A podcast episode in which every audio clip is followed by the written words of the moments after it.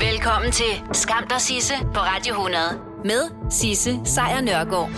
Ja, velkommen til. Det her, det er som bekendt bare en podcast. Hvis du vil høre The Real Deal, så er det hver dag 12-15. Men nu har jeg altså samlet det, som jeg synes, der er skamløst godt fra sidste uges program i en podcast til dig. Hey, det var så lidt. Skam der Sisse på Radio 100. I går, der forlod Frank Jensen overborgmesterposten i København efter 11 år. Og efter i øvrigt 30 år som krænker. Noget han i øvrigt indrømmet søndag aften. Det er ikke noget, jeg sidder og finder på. Jeg er ikke en del af en folkedomstol. Det er det, manden han selv sagde søndag aften. Altså, han har også sagt, at han sagde undskyld for det. Fordi, hey, må det ikke, må man ikke lige, altså, jeg har jo sagt undskyld. Og det har han gjort både i 2004, hvor han sagde, at han ikke ville gøre det igen. Så sagde han det i 2011, hvor han sagde, at han ikke ville gøre det igen. Og så sagde han det som end også søndag aften, hvor han så sagde, at han ikke ville gøre det igen. Og det var altså pressens skyld, skulle man forstå, at han nu blev tvunget til at gå selv. Nå ja, så den her folkedomstol, som han mener har dømt ham helt uden nogen retssag. Eller hvordan det nu var, da han så selv stod i øvrigt og sagde, at han havde krænket i 30 år søndag aften for rullende kamera. Og den eneste konsekvens, han nogensinde har haft, var, at folk nu kiggede anderledes på ham. Skal vi ikke lige en gang for alle få understreget, at der er ikke noget juridisk i det her overhovedet. At være moralsk ansvarlig er ikke det samme som at være juridisk ansvarlig. Det kræver ikke den samme bevisbyrde at vurdere, at når der ligger et hav af klager om seksuel krænkelse på en mand, så skal han nok ikke være overborgmester. Så det er politik, det er det moralske ansvar, han trækker sig på. Nå, han siger jo, at han gik efter eget valg. Øhm, det kan Ritzau måske fortælle en lidt anden historie om, nemlig at øh, sagen blev diskuteret i Socialdemokratiets ledelse, hvor den anden næstformand hedder Mogens Jensen, og formanden jo, som bekendt er, Mette Frederiksen. Det har Frank Jensen heller ikke lagt skjul på. Men samtalerne har måske haft en betydning for den beslutning, han valgte at tage. Det antyder i hvert fald ligestillingsminister Mogens Jensen. Og det, det han siger, det er, jeg kan kun sige, at vi selvfølgelig har talt sammen i den socialdemokratiske ledelse om det her. Og blandt andet de samtaler, og vel andre indtryk, som Frank Jensen har fået, har fået ham til at tage den beslutning, som han har taget her. Det er en ting, at der er kommet pres fra for oven, men i Jyllandsposten, der kan man læse, at den socialdemokratiske formand i København, Jan Salling, inden Frank Jensen han stod nede på kajen ved Islands Brygge og helt brødbetynget skulle sige uh, sorry en gang til, der sendte han en mail til de andre socialdemokrater i København, og der skrev han, at han havde fortalt Frank Jensen, at tiden var kommet. Han skriver, Tak for mødet i aftes. Det var det hårdeste og sværeste møde i vores organisations nyere historie. Det var en dramatisk dag i går, men efter at have sovet på det, så har jeg i respekt for det, der kom frem i aftes, valgt at kontakte Frank og fortælle ham, at tiden er kommet, hvor han må trække sig. Det skrev Salling altså også, ifølge Jyllandsposten. Så ja, Frank Jensen har valgt at gå selv, men vel at mærke først efter, han har fået at vide, at tiden nok var til det. I maj, der lukkede statsminister Mette Frederiksen grænserne, og det gjorde hun for at, øh, efter sine, at beskytte os mod coronavirusen, fordi den kan som bekendt ikke finde vej til Danmark, hvis den ikke kan komme over grænsen. Så til det formål, der opfandt regeringen en af de mest vidtgående omkostningsfulde coronaregler, som er blevet lavet under hele den her krise indtil videre, nemlig den såkaldte 6-dages-regel. Den betød, at udenlandske turister skulle booke mindst seks overnatninger for at kunne krydse grænsen til Danmark. Og nu, her et halvt år efter, så viser det sig så, at der ikke findes et eneste dokument om den omstridte regel hos sundhedsmyndighederne. De har ikke været med til at lave det her. Faktisk så ser det ud til, at reglen, som kostede den københavnske oplevelsesindustri milliarder af kroner, det er, den er blevet indført uden at indhente en sundhedsfaglig vurdering fra regeringens egne rådgiver, som jo er Sundhedsstyrelsen og Statens Serum Institut. Regeringen vurderede bare, det var en mavefornemmelse, de indførte den bare, det var bare bum, sådan, så lukker vi grænserne. Det er Berlingske, som øh, via agtindsigt har forsøgt at kortlægge, hvem der fik ideen til den her regel, og hvordan de her sundhedsmyndigheder så vurderede effekten af det. Men der findes slet ingen dokumenter om sagen hos hverken Sundhedsstyrelsen eller Statens Serum, øh, Statens Serum Institut. Det fastslår begge myndigheder. Og det gør folk en anelse rasende. I hvert fald i brancheorganisationen Horesta, som repræsenterer hoteller og restauranter, som har mistet rigtig, rigtig mange penge. Der er de ikke kaje med gloserne. Chefkonsulent Christian Nørgaard, han kalder det fuldstændig vanvittigt, at regeringen har truffet sådan en beslutning, der har så store menneskelige og økonomiske omkostninger, uden at den overhovedet har, ved, har vidst noget som helst om den sundhedsfaglige effekt, det vil have. Den her regel, den ramte især den københavnske oplevelsesindustri, fordi turisterne som udgangspunkt kun overnatter to til tre dage i hovedstaden. Den betød, at turisterne i høj grad fravalgte hovedstaden, da de blev ligesom blev tvunget til at skulle overnatte i byen hele seks gange mere, eller hele tre dage mere, end de havde regnet med. Det forklarer i hvert fald flere øh, aktører fra hotelbranchen. Det er sådan endnu ikke helt klart, hvor meget hoteller, restauranter og andre i oplevelsesindustrien har tabt på grund af seksdagsreglen i sig selv, da coronakrisen jo under alle omstændigheder jo har medført færre øh, turister. Men brancheorganisationen Horester har opgjort sommerens øh, samlede tab i København til at være, og hold gerne fast i noget, du har omkring dig, 5,4 milliarder kroner. Og, og vurderer jo også, at en stor del af tabet kan lige præcis tilskrives den omstridte seksdagsregel. Og det var meningen, at turisterne skulle blive væk. Det har justitsminister Nick Hækkerup sagt flere gange. De skulle blive væk, fordi de skulle ikke komme og smitte os. Han har dog også erkendt, at beslutningen har været baseret på en mavefornemmelse. Og han har redegjort for, at der ikke findes nogen sandhed, som taler for, at netop 6 dage skulle begrænse smittespredningen mere end 3, 4 eller fem dage. Så. What? Ikke desto mindre, så har Berlingske også spurgt forholdt justitsminister Nick Hækkerup den her kritik, der er kommet, og spurgt, hvorfor regeringen ikke spurgte sundhedsmyndighederne til råds omkring den her seksdagsregel. Og der har han ikke lige ønsket at, at svare på det. Nogle gange så læser man noget, hvor man tænker, det kan ikke, det, må, det skal jo, hvordan kan det ske? Og sådan en oplevelse havde jeg tidligere i dag, da jeg læste om, at spædbørn, der får flaske, kan indtage mere end en million stykker mikroplast hver dag. Det viser i hvert fald forskning, som er blevet offentliggjort i går. Jeg øh, var i den ufattelige heldige situation, at jeg ikke behøvede at bruge øh, flaske, men det har min, min datter da selvfølgelig fået alligevel øh, en gang imellem. Fordi nogle gange er man ikke hjemme. Jeg har selv, så vidt jeg er orienteret, fået flaske som barn. Så det er hammerne uhyggeligt. Det her forsøg det blev lavet for ligesom at fremhæve overfloden af plast i vores fødevarer. Der findes øh, voksne beviser for, at mennesker generelt forbruger et stort antal af de her små partikler, der dannes, når, tørre, eller når større stykker øh, plastik bliver nedbrudt. Øh, men der findes for eksempel meget lidt viden om de her helbredsmæssige konsekvenser, det har at indtage så meget mikroplast hver dag. Forskere fra Irland har så kigget på, hvor hurtigt mikroplast bliver frigivet i 10 forskellige typer sutteflasker, øh, eller tilbehør fremstillet af poly propylen, som det hedder. Det er den mest anvendte type plast til madbeholdere. Altså det er ikke kun sutteflasker, det er også dine madkasser, det er også dine vanddunke osv. osv. De fulgte de officielle retningslinjer fra Verdenssundhedsorganisationen om sterilisering og forberedelse af flaskerne, altså præcis det, man skal gøre. Og i løbet af en testperiode på tre uger, der fandt det her forskerhold sig ud af, at flaskerne de frigav øh, mellem 1,3 og 16,2 millioner mikroplastpartikler per liter. Per liter. Øhm, ja, de brugte derefter de her øh, data, de har fået til at, ligesom at finde ud af den estimerer sådan en global eksponering af mikroplast gennem øh, sutteflasker til spædbørn. Og der fandt de så ud af, at det gennemsnitlige spædbarn, der får flaske, indtager 1,6 millioner mikroplastpartikler hver dag de første 12 måneder af barnets liv. Men hvad er det her? Hvad er det her for noget? Forskerne bag den undersøgelse siger også, at sterilisering og høje temperaturer havde den største effekt i forhold til at frigive mikroplasten. Så alt det, vi får at vide, vi skal gøre, gør, at der kommer mere plastik i vores børn. Derudover så sagde forskerholdet også, at formålet med forskning ikke har været at bekymre børnene. 20 bloody late, søde forskere. Øhm, holdet siger i en, øh, en øh, pressemeddelelse, at de har forsøgt at understrege, at de ikke kender de potentielle sundhedsrisikoer, der er ved, at spædbørn indtager mikroplast. Men I skal selvfølgelig ikke være bekymrede. Fuck er det. Nå, Derudover så bemærkede forskerholdet også, at øh, det var i de mest udviklede lande, at spædbørnene sandsynligvis indtog mest plast med 2,3 millioner partikler dagligt i USA og 2,6 millioner partikler dagligt i Europa. Sidst jeg tjekkede, der er vi et land i Europa. Så ah, jeg ved ikke, hvad vi så gør. Jeg ved det ikke. Der er nogle mennesker, der bliver nødt til at give flaske. Sådan er det jo skal, er, det, er det som metalflasker fremover? Hvad, hvad gør vi?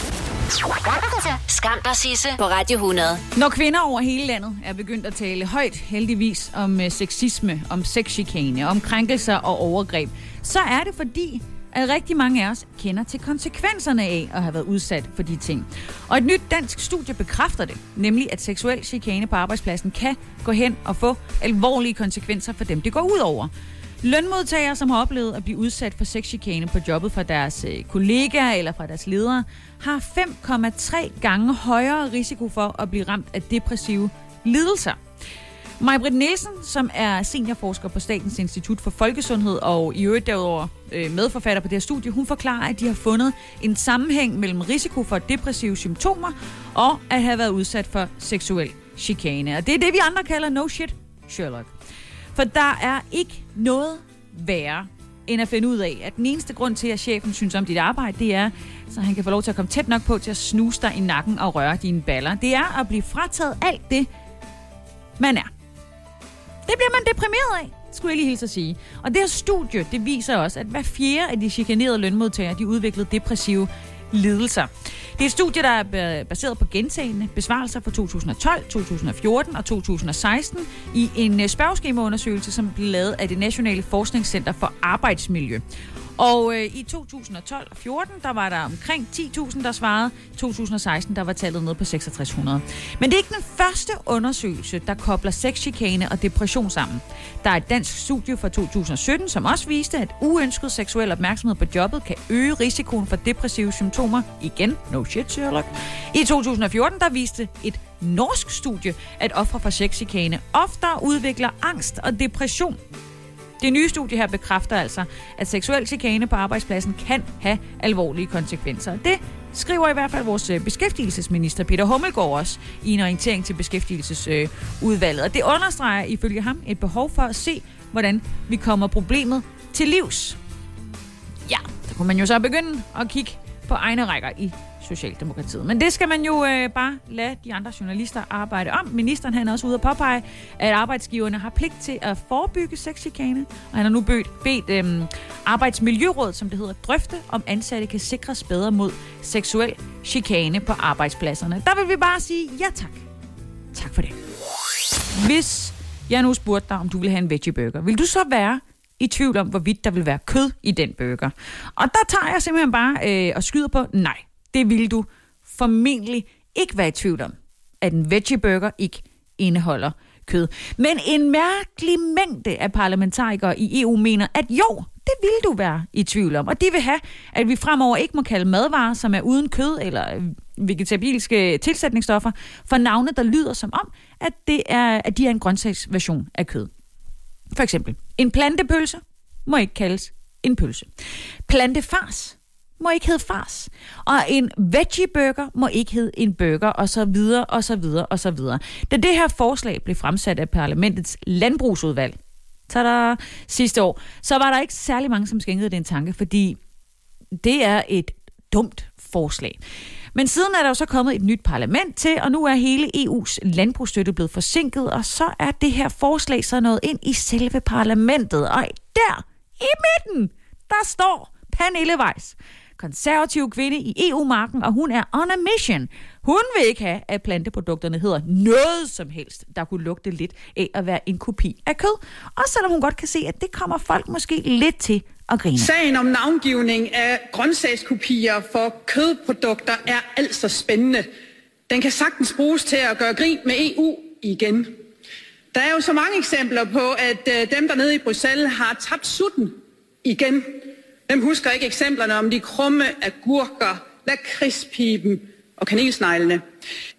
Men jeg mener altså, at plantebaserede kødkopier skal finde deres egne navne, i stedet for at tillade smytteri i køledisken. Ja, mytteri i køledisken. Mm, ja, men jeg ved ikke, hvor jeg skal begynde. Men det, som hun jo et eller andet sted siger, det er, Nå, men, så vi kender alle de her eksempler med kanelsnegle og krumme agurker osv. osv. De er jo til grin.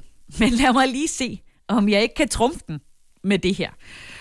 Uh, og så siger hun så oven i købet også det her. Jeg nægter at medvirke til at gøre frie borgere i demokrati dummere, end de bør være, over for, hvad der egentlig er i deres indkøbskurv. Og det er her, at min personlige tråd, den knækker. For konservative, de er blevet grønne. Halleluja! Kæmpe hurra for det.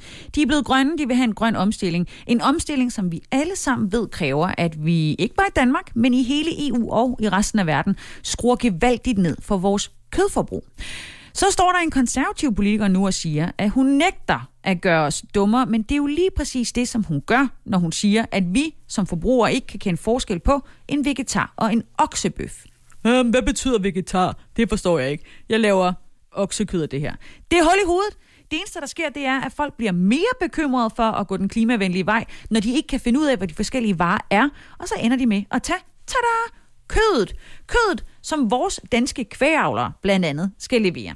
Men det Pernille Weiss, hun jo også siger, det lyder jo netop lige præcis som noget, man har hørt de danske kvægeavlers øh, storebror, deres, øh, deres erhvervsorganisation Fødevare Landbrug, er ude og sige. Fordi deres argument, som de er blevet citeret for rigtig mange gange, det ligner forbavsende meget det, som Pernille Weiss siger, nemlig at det kan skabe forvirring blandt forbrugerne at benytte betegnelser, der forbindes med kød på planteprodukter.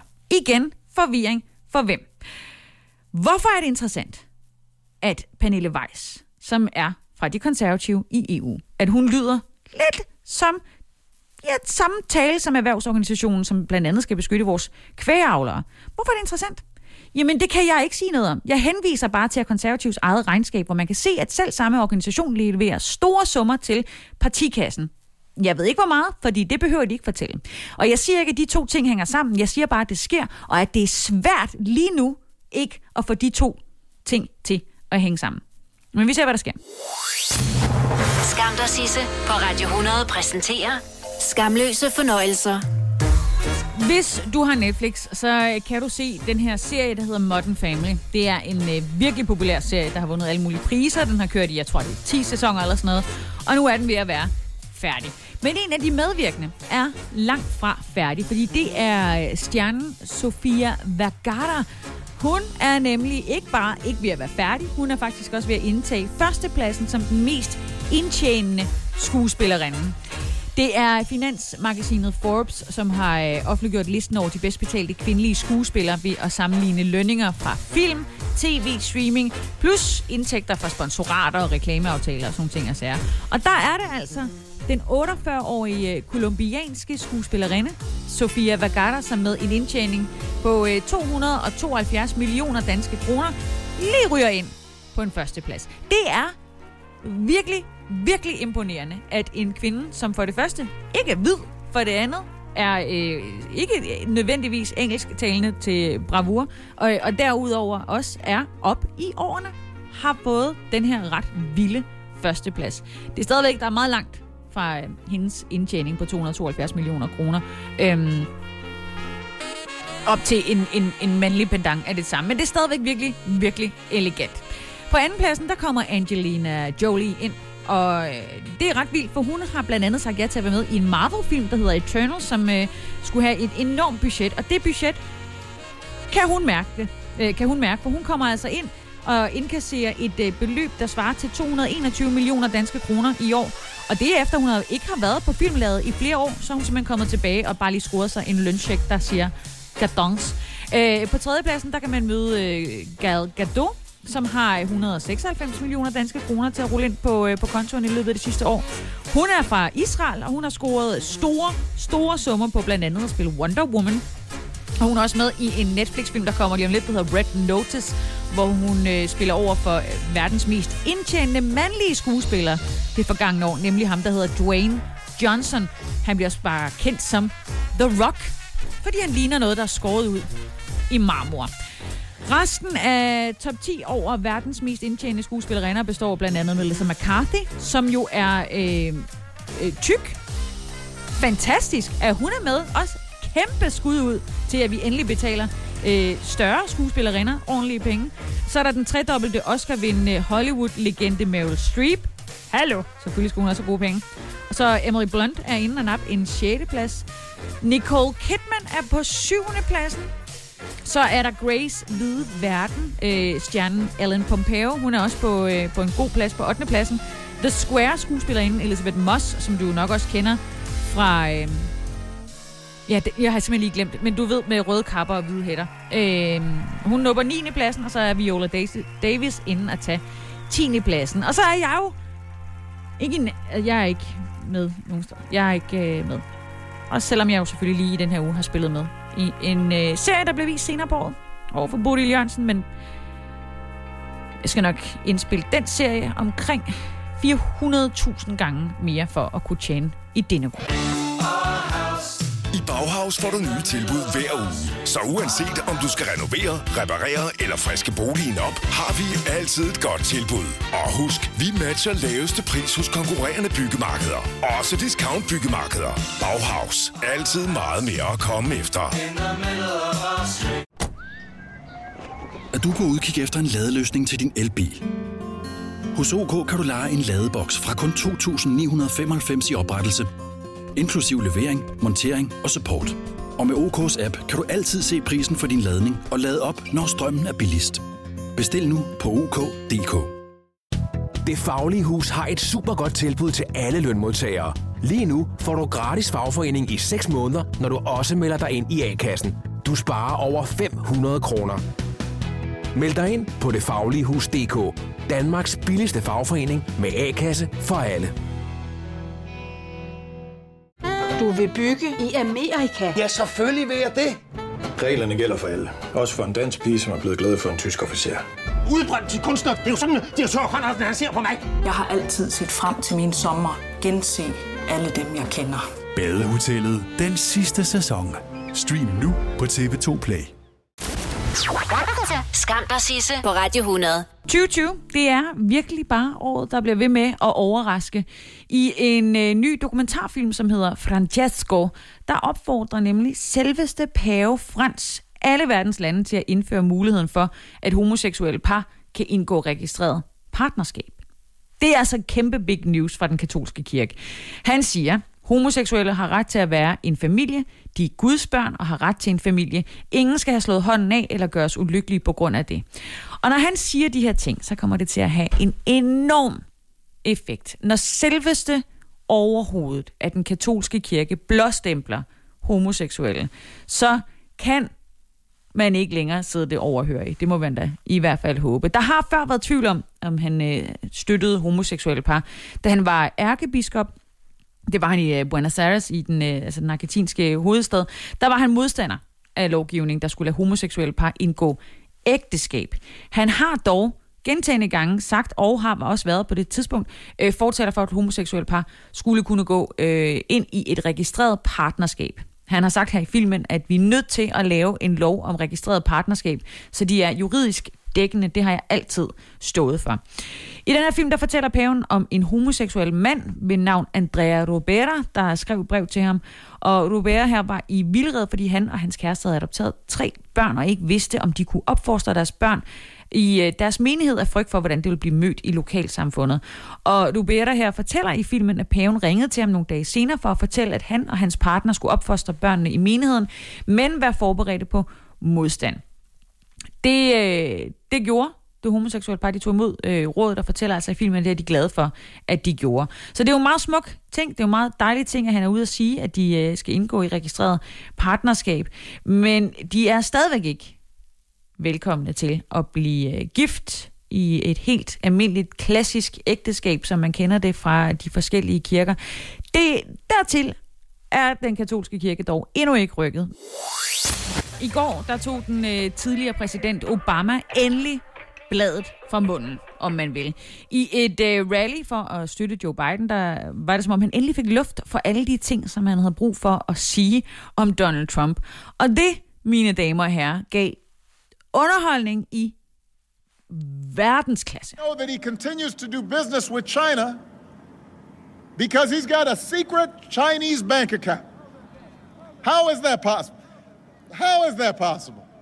A secret Chinese bank account. Co- Listen, can you imagine if I had had a secret Chinese bank account when I was running for re-election?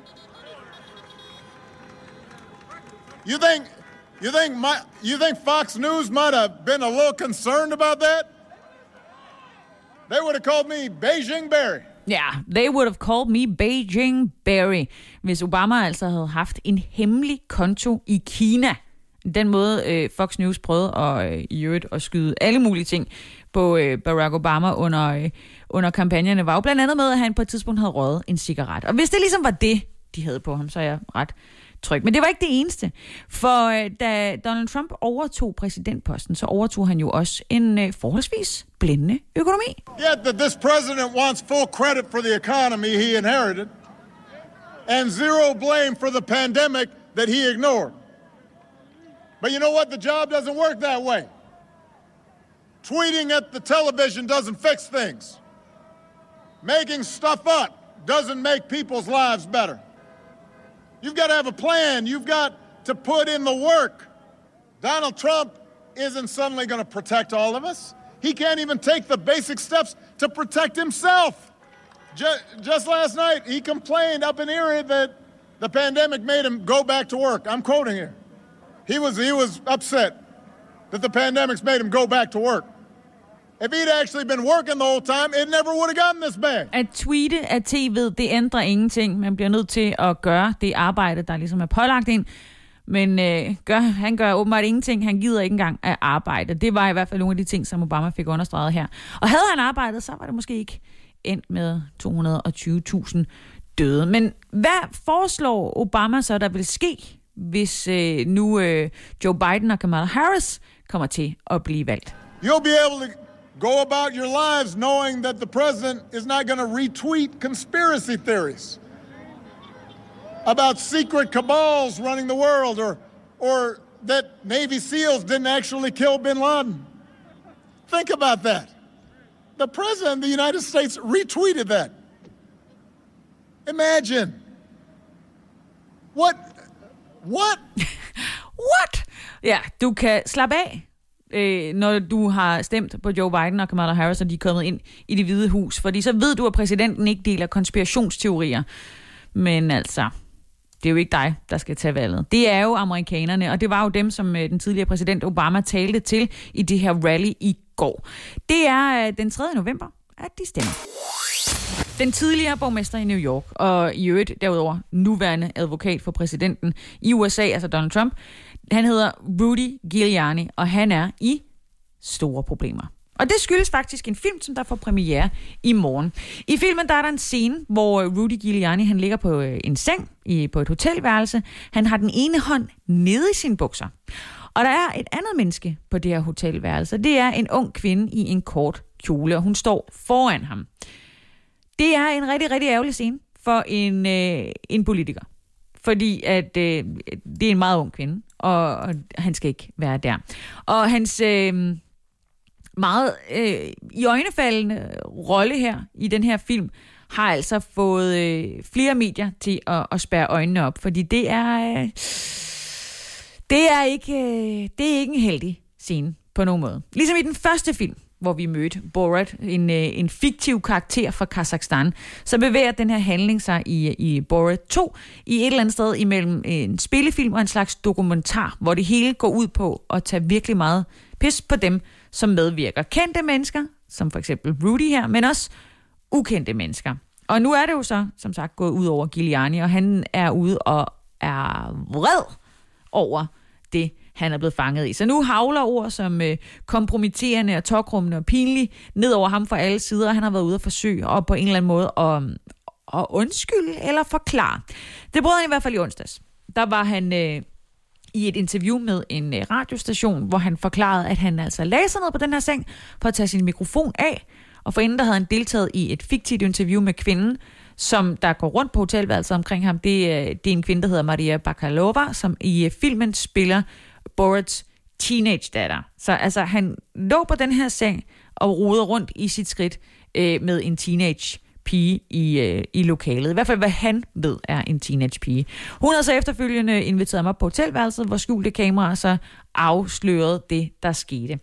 Det han forklarede, er, at han skjorte faldt ud af bukserne, og da han skulle fjerne det elektroniske udstyr, øh, og han havde altså sit tøj på hele vejen igennem. Og han siger også, at idioten Borat nu forsøger at ramme ham med en latterlig film.